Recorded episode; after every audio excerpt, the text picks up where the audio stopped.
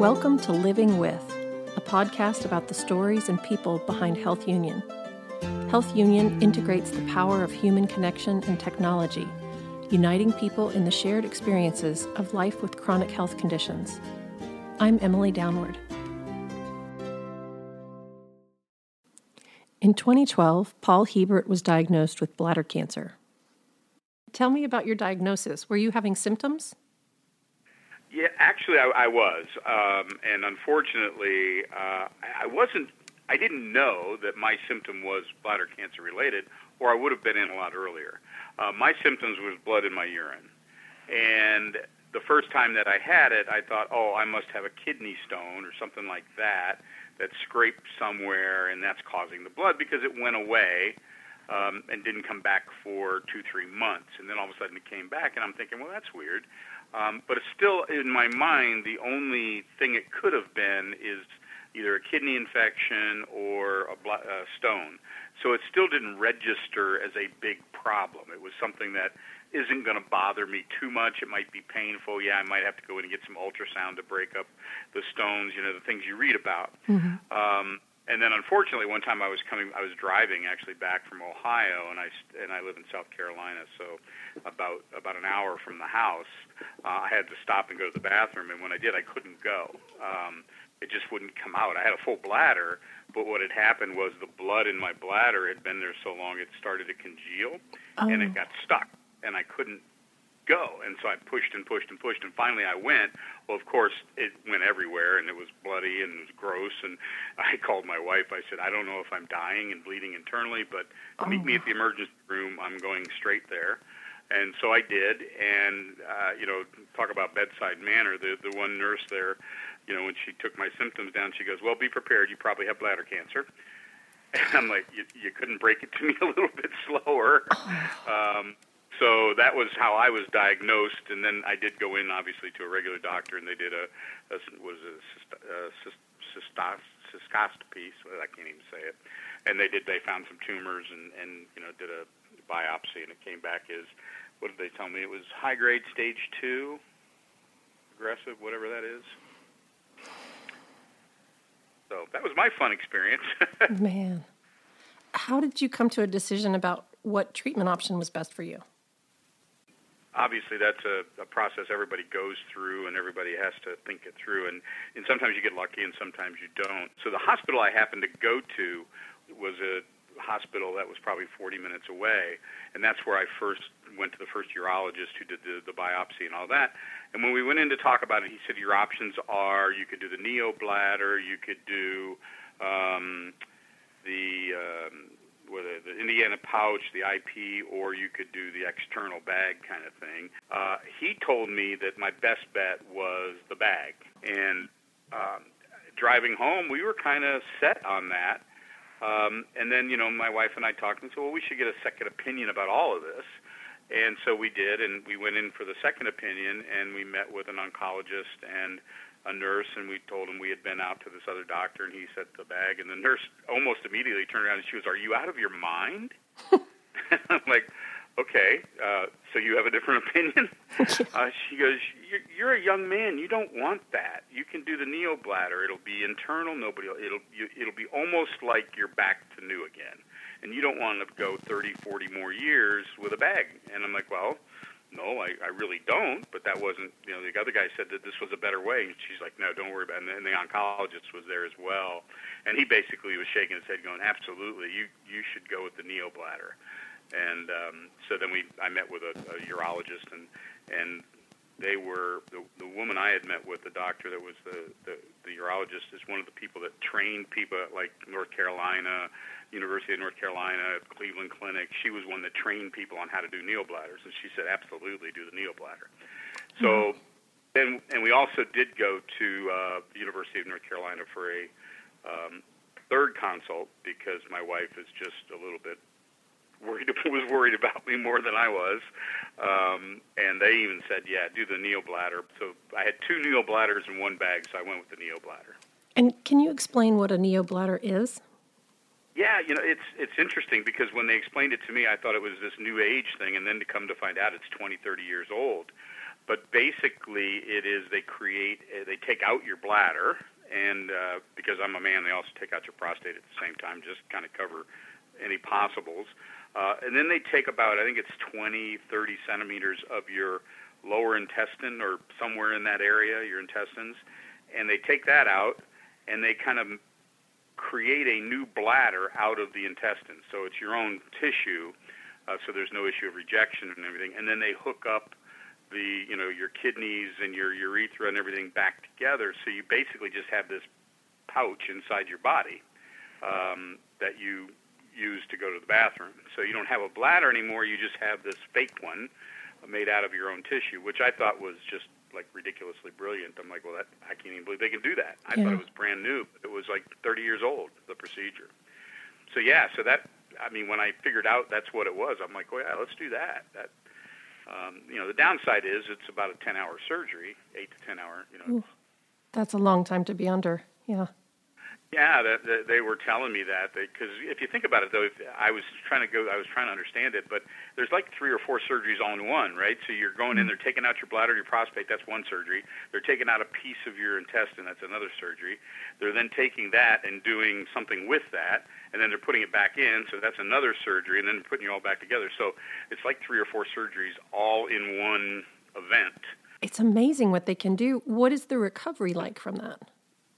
You know, everybody's a little bit different as you would expect, and and you know, it's one of the things because I write for the BladderCancer.net group. But you know, you have to put everything in there that that you know your mileage may vary uh, because everybody's different. Whether how good a shape you're in, how bad a shape you're in, and I'm I was not in good shape. I mean, I just had bad habits all my life. So uh, the recovery is kind of interesting because uh, it takes about when you think about it, that's a pretty deep surgery, and uh, there's even though I had it done robotically, which means they still had they had like the Da Vinci robot went in through very small incisions and did a lot of the work inside that way.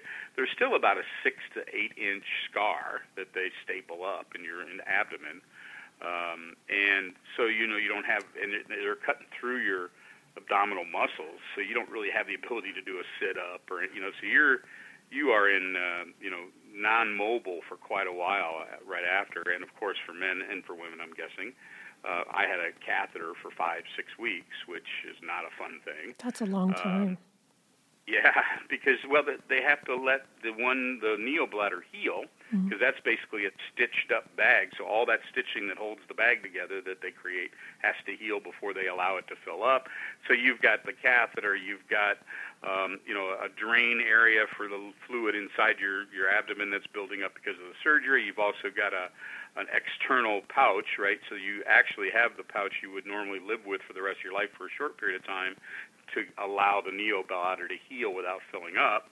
Um, so you've got all of this stuff coming out of you, and you're tired, obviously, from the the surgery and everything. So it's just about a you know five weeks. You get your catheter out, five or six weeks, and that's when you really can start moving because you can't. You know, you're not going to go to a rock concert with your catheter hanging out, right? so. Um, so you you just kind of stay in the house, and you know, luckily I we've got a little one-story ranch, so I could walk from the bedroom to my TV to the TV room and back, and that was kind of my activity for four or five weeks, um, other than doctor appointments every week. But um, and then after that, it's really a, a process of just moving, right? You got to keep walking, you've got to go, and then I'm to say about I'm trying to think this through. I had my surgery in January, and I went on a beach vacation in May. So okay. I was healed enough to, you know, get up, move around, get in the car, drive for four hours, hang out at the beach. Um, you know, I wouldn't say I was, uh, you know, I wasn't swimming and surfing, but uh, you know, I was there with my family and we hung out and did that. So I mean, you, it's about a, you know, four or five month uh, time period that you're kind of not really at 100%. Some people, if you're in much better shape, can compress that down to three or four months. Um, but for me, it was around five months.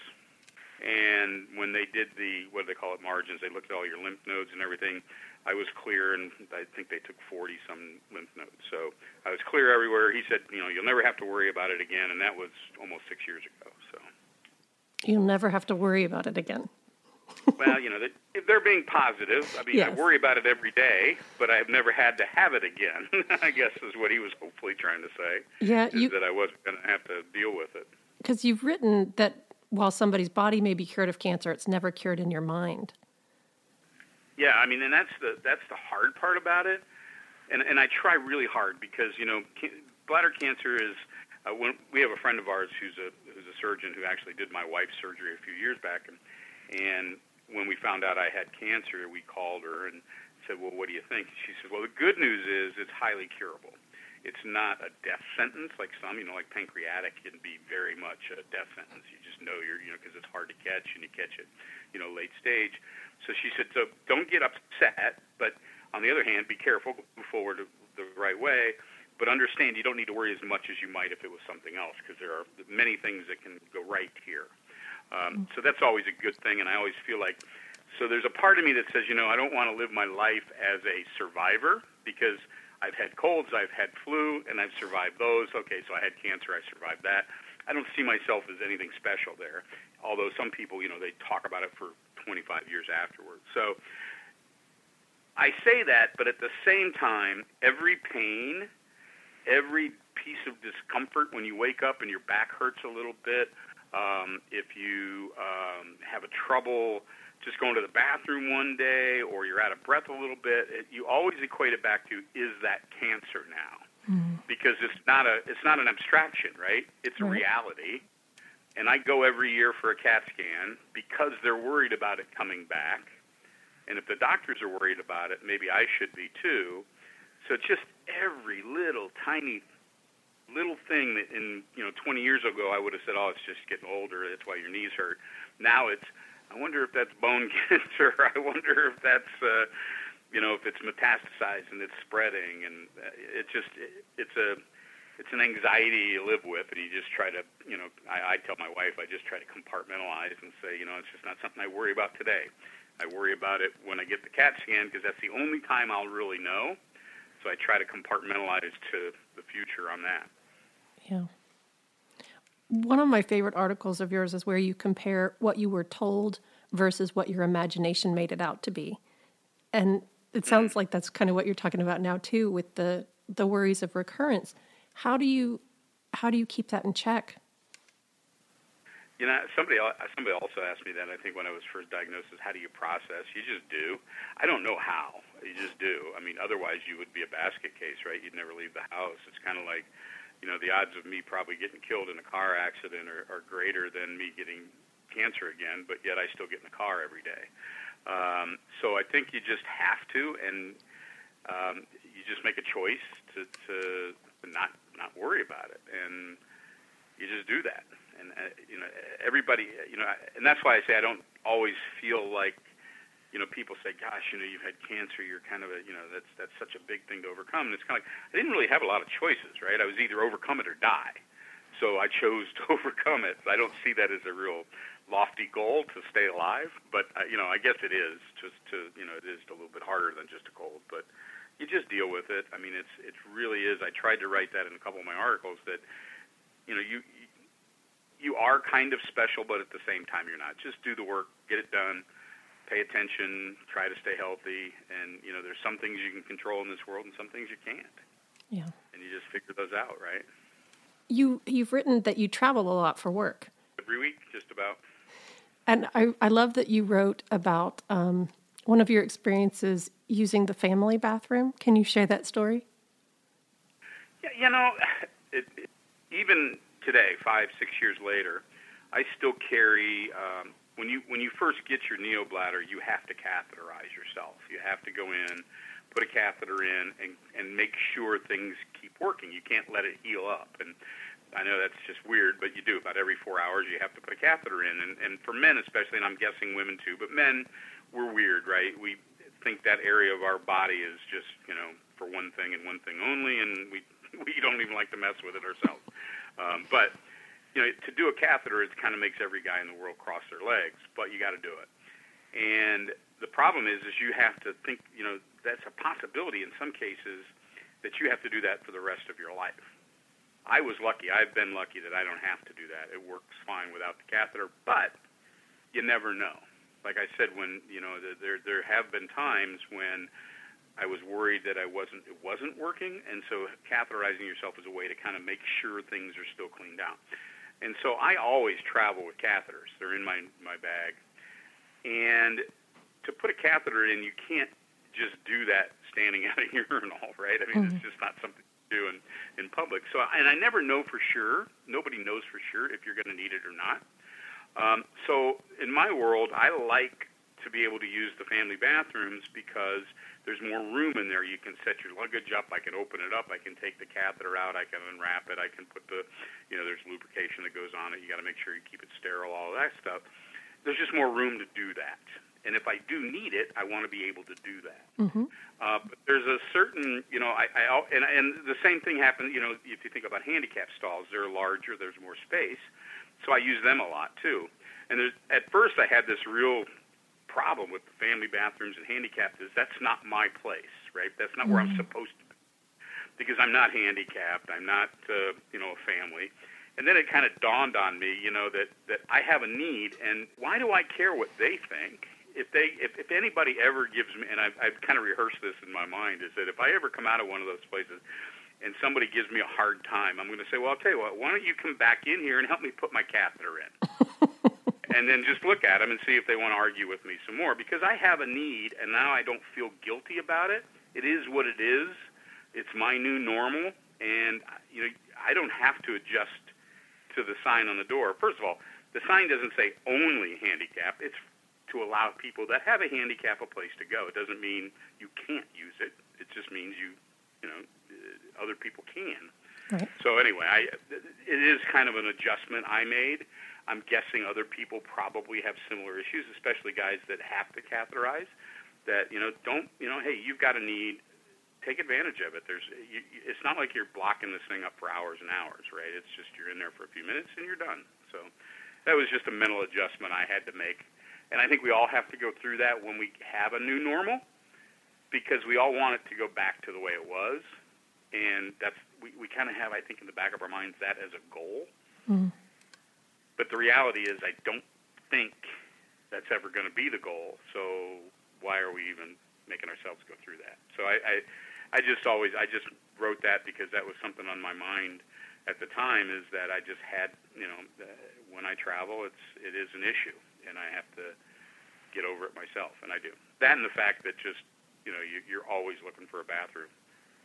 Mm. you, you always eyes peeled for where you can go in case you need to. Yeah. I think it's acceptance, what you're talking about. Yeah, it's it's just you know making it the mental acceptance in your own mind that you're different than you were five six years ago. Things are just the way they are. And again, I think and I think I wrote about this in one of them is that because it's in the um, you know the urine slash um, waste disposal area of your life, I think there's this this this just un, untalked about I don't know what the right word is, but there's just this idea that you don't talk about that stuff, mm-hmm. right? If it was lung cancer, nobody has a problem talking about, oh, I had lung cancer and this is what I went through, and nobody says anything.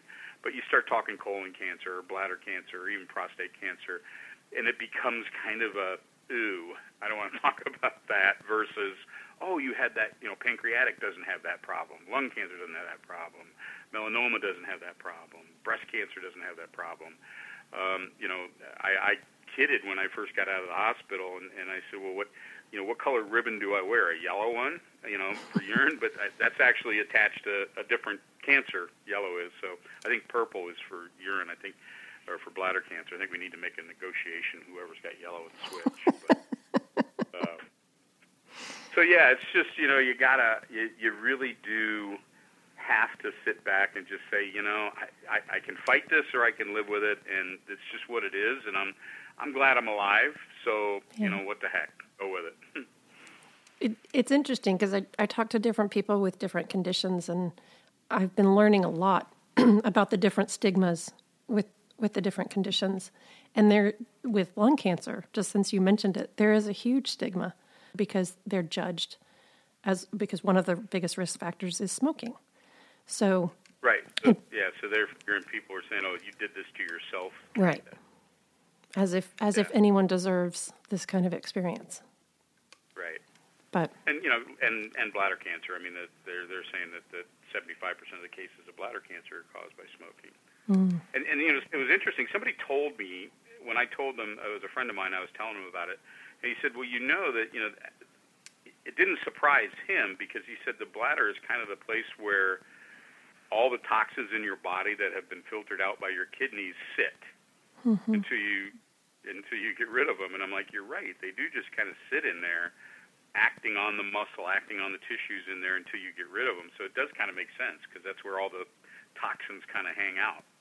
So I just thought it was kind of interesting that he looked at it that way. But yeah, I, there are. I mean, you're right. Lung cancer, it does it does have that stigma that you did this to yourself and it's your own fault. And you know, if you didn't smoke, you wouldn't have it. Even though people that have never smoked get it. So yeah, yeah. I mean, it's uh, what it is, though, right? At the end of the day, I can't change. I can't go back 40 years and not smoke. Right. I mean, as you said, you can make healthier choices now and yeah. and try to find some forgiveness or acceptance for yourself for the past. Right, and yeah, and that's another reason why I agreed to write for bladdercancer.net. That was the reason I wrote for my own blog, and, and uh, as I mentioned, I think that was my way of com- com- compartmentalizing the whole thing. Was that as as long as I wrote about it each day or every so often, it kind of kept it out of my day to day life, and it was mm. something I did on the weekends or something, and it allowed me to move forward. Um, but you know, it's it's part of that process is letting other people know that it's okay and potentially be you know maybe help some people right so that they don't pick up smoking or they go to the doctor earlier. So all of those things make a difference. So. So, why do you think it's important for people with bladder cancer to have an online community? Well, it gets back to, and, and, and I'm still not there 100%. I'll be honest. I'm still not there 100% telling people that I've had bladder cancer, that I have these issues. Um, I didn't even tell people I worked with. Uh, I still haven't told most of the people I work with that I've had bladder cancer and that I have a neobladder and that I only go to the bathroom every three and a half hours when my alarm clock goes off. And I don't know when I have to go to the bathroom because I can't feel it anymore because I don't have the nerves anymore from my bladder, blah, blah, blah. Mm all of that said is I think having the community gives us a place to have that conversation because I think we need to have it. And it is one of those that's difficult to have with people that don't have the issue. Um, and it, there is that stigma, right? That this is not, I mean, this is, you know, your bladder and it's urine and it's going to the bathroom and that's just not stuff that you bring up over lunch with people that don't have the problem. You know, it's just I think having the community, having the ability to go someplace, and I don't, and not anonymously, but without making a big fanfare about it. I think having the ability to go out there, because I know people have to register and they have to look at that and read that stuff, and I think it's just helpful to know that that there's. I mean, I never even heard of bladder cancer until I got it, right, and then find out it's the fourth most common bladder cancers for men. Um, mm. It might even be third. I'm not even sure now, but um, I mean that surprised me. It shocked me. Um, it's still, it, it, I mean, it's not a ton of people. At least, that I, I mean, it's not as prevalent as say breast cancer or prostate cancer, but um, it's still up there. But I think it just gives us a place to go and chat. I mean, even in the town I live in, we're, it's not a small town, but I was the first person at the hospital to ever have a neobladder installed. Wow. It, it, you just don't know what to do, right? So having this, you know, place and a community to have that conversation, I just think is a great idea, and I'm happy to support it through the writing and being a part of the team there. So. Well, we're so glad you're a part of it. Well, thank you. I appreciate it. Is there anything else that you wanted to share that I haven't asked about? Yes, there is. The one area that you didn't cover was the caregiver side of this, mm. and uh, the the recovery time period, as I mentioned, is three to five months, somewhere in there and you pretty are you pretty much are worthless the first three to four weeks after surgery. You just don't have the strength. Your stomach muscles aren't healed up yet. Getting in and out of bed is a pain. Washing yourself is a pain. Um, you know, it is not fun to walk around, you know, and empty your catheter and try to do that and empty the bag at the end of your catheter by yourself. So caregiving is a critical part of that. Um, so if you have one, somebody that helps you, cherish them, thank them because they're gonna they're gonna earn their money. That's for sure.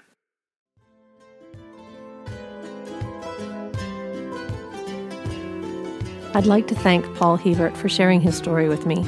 To read Paul's articles and join the conversation, visit bladdercancer.net. You can find more health communities at health-union.com. I'm Emily Downward. Thank you for listening to Living With.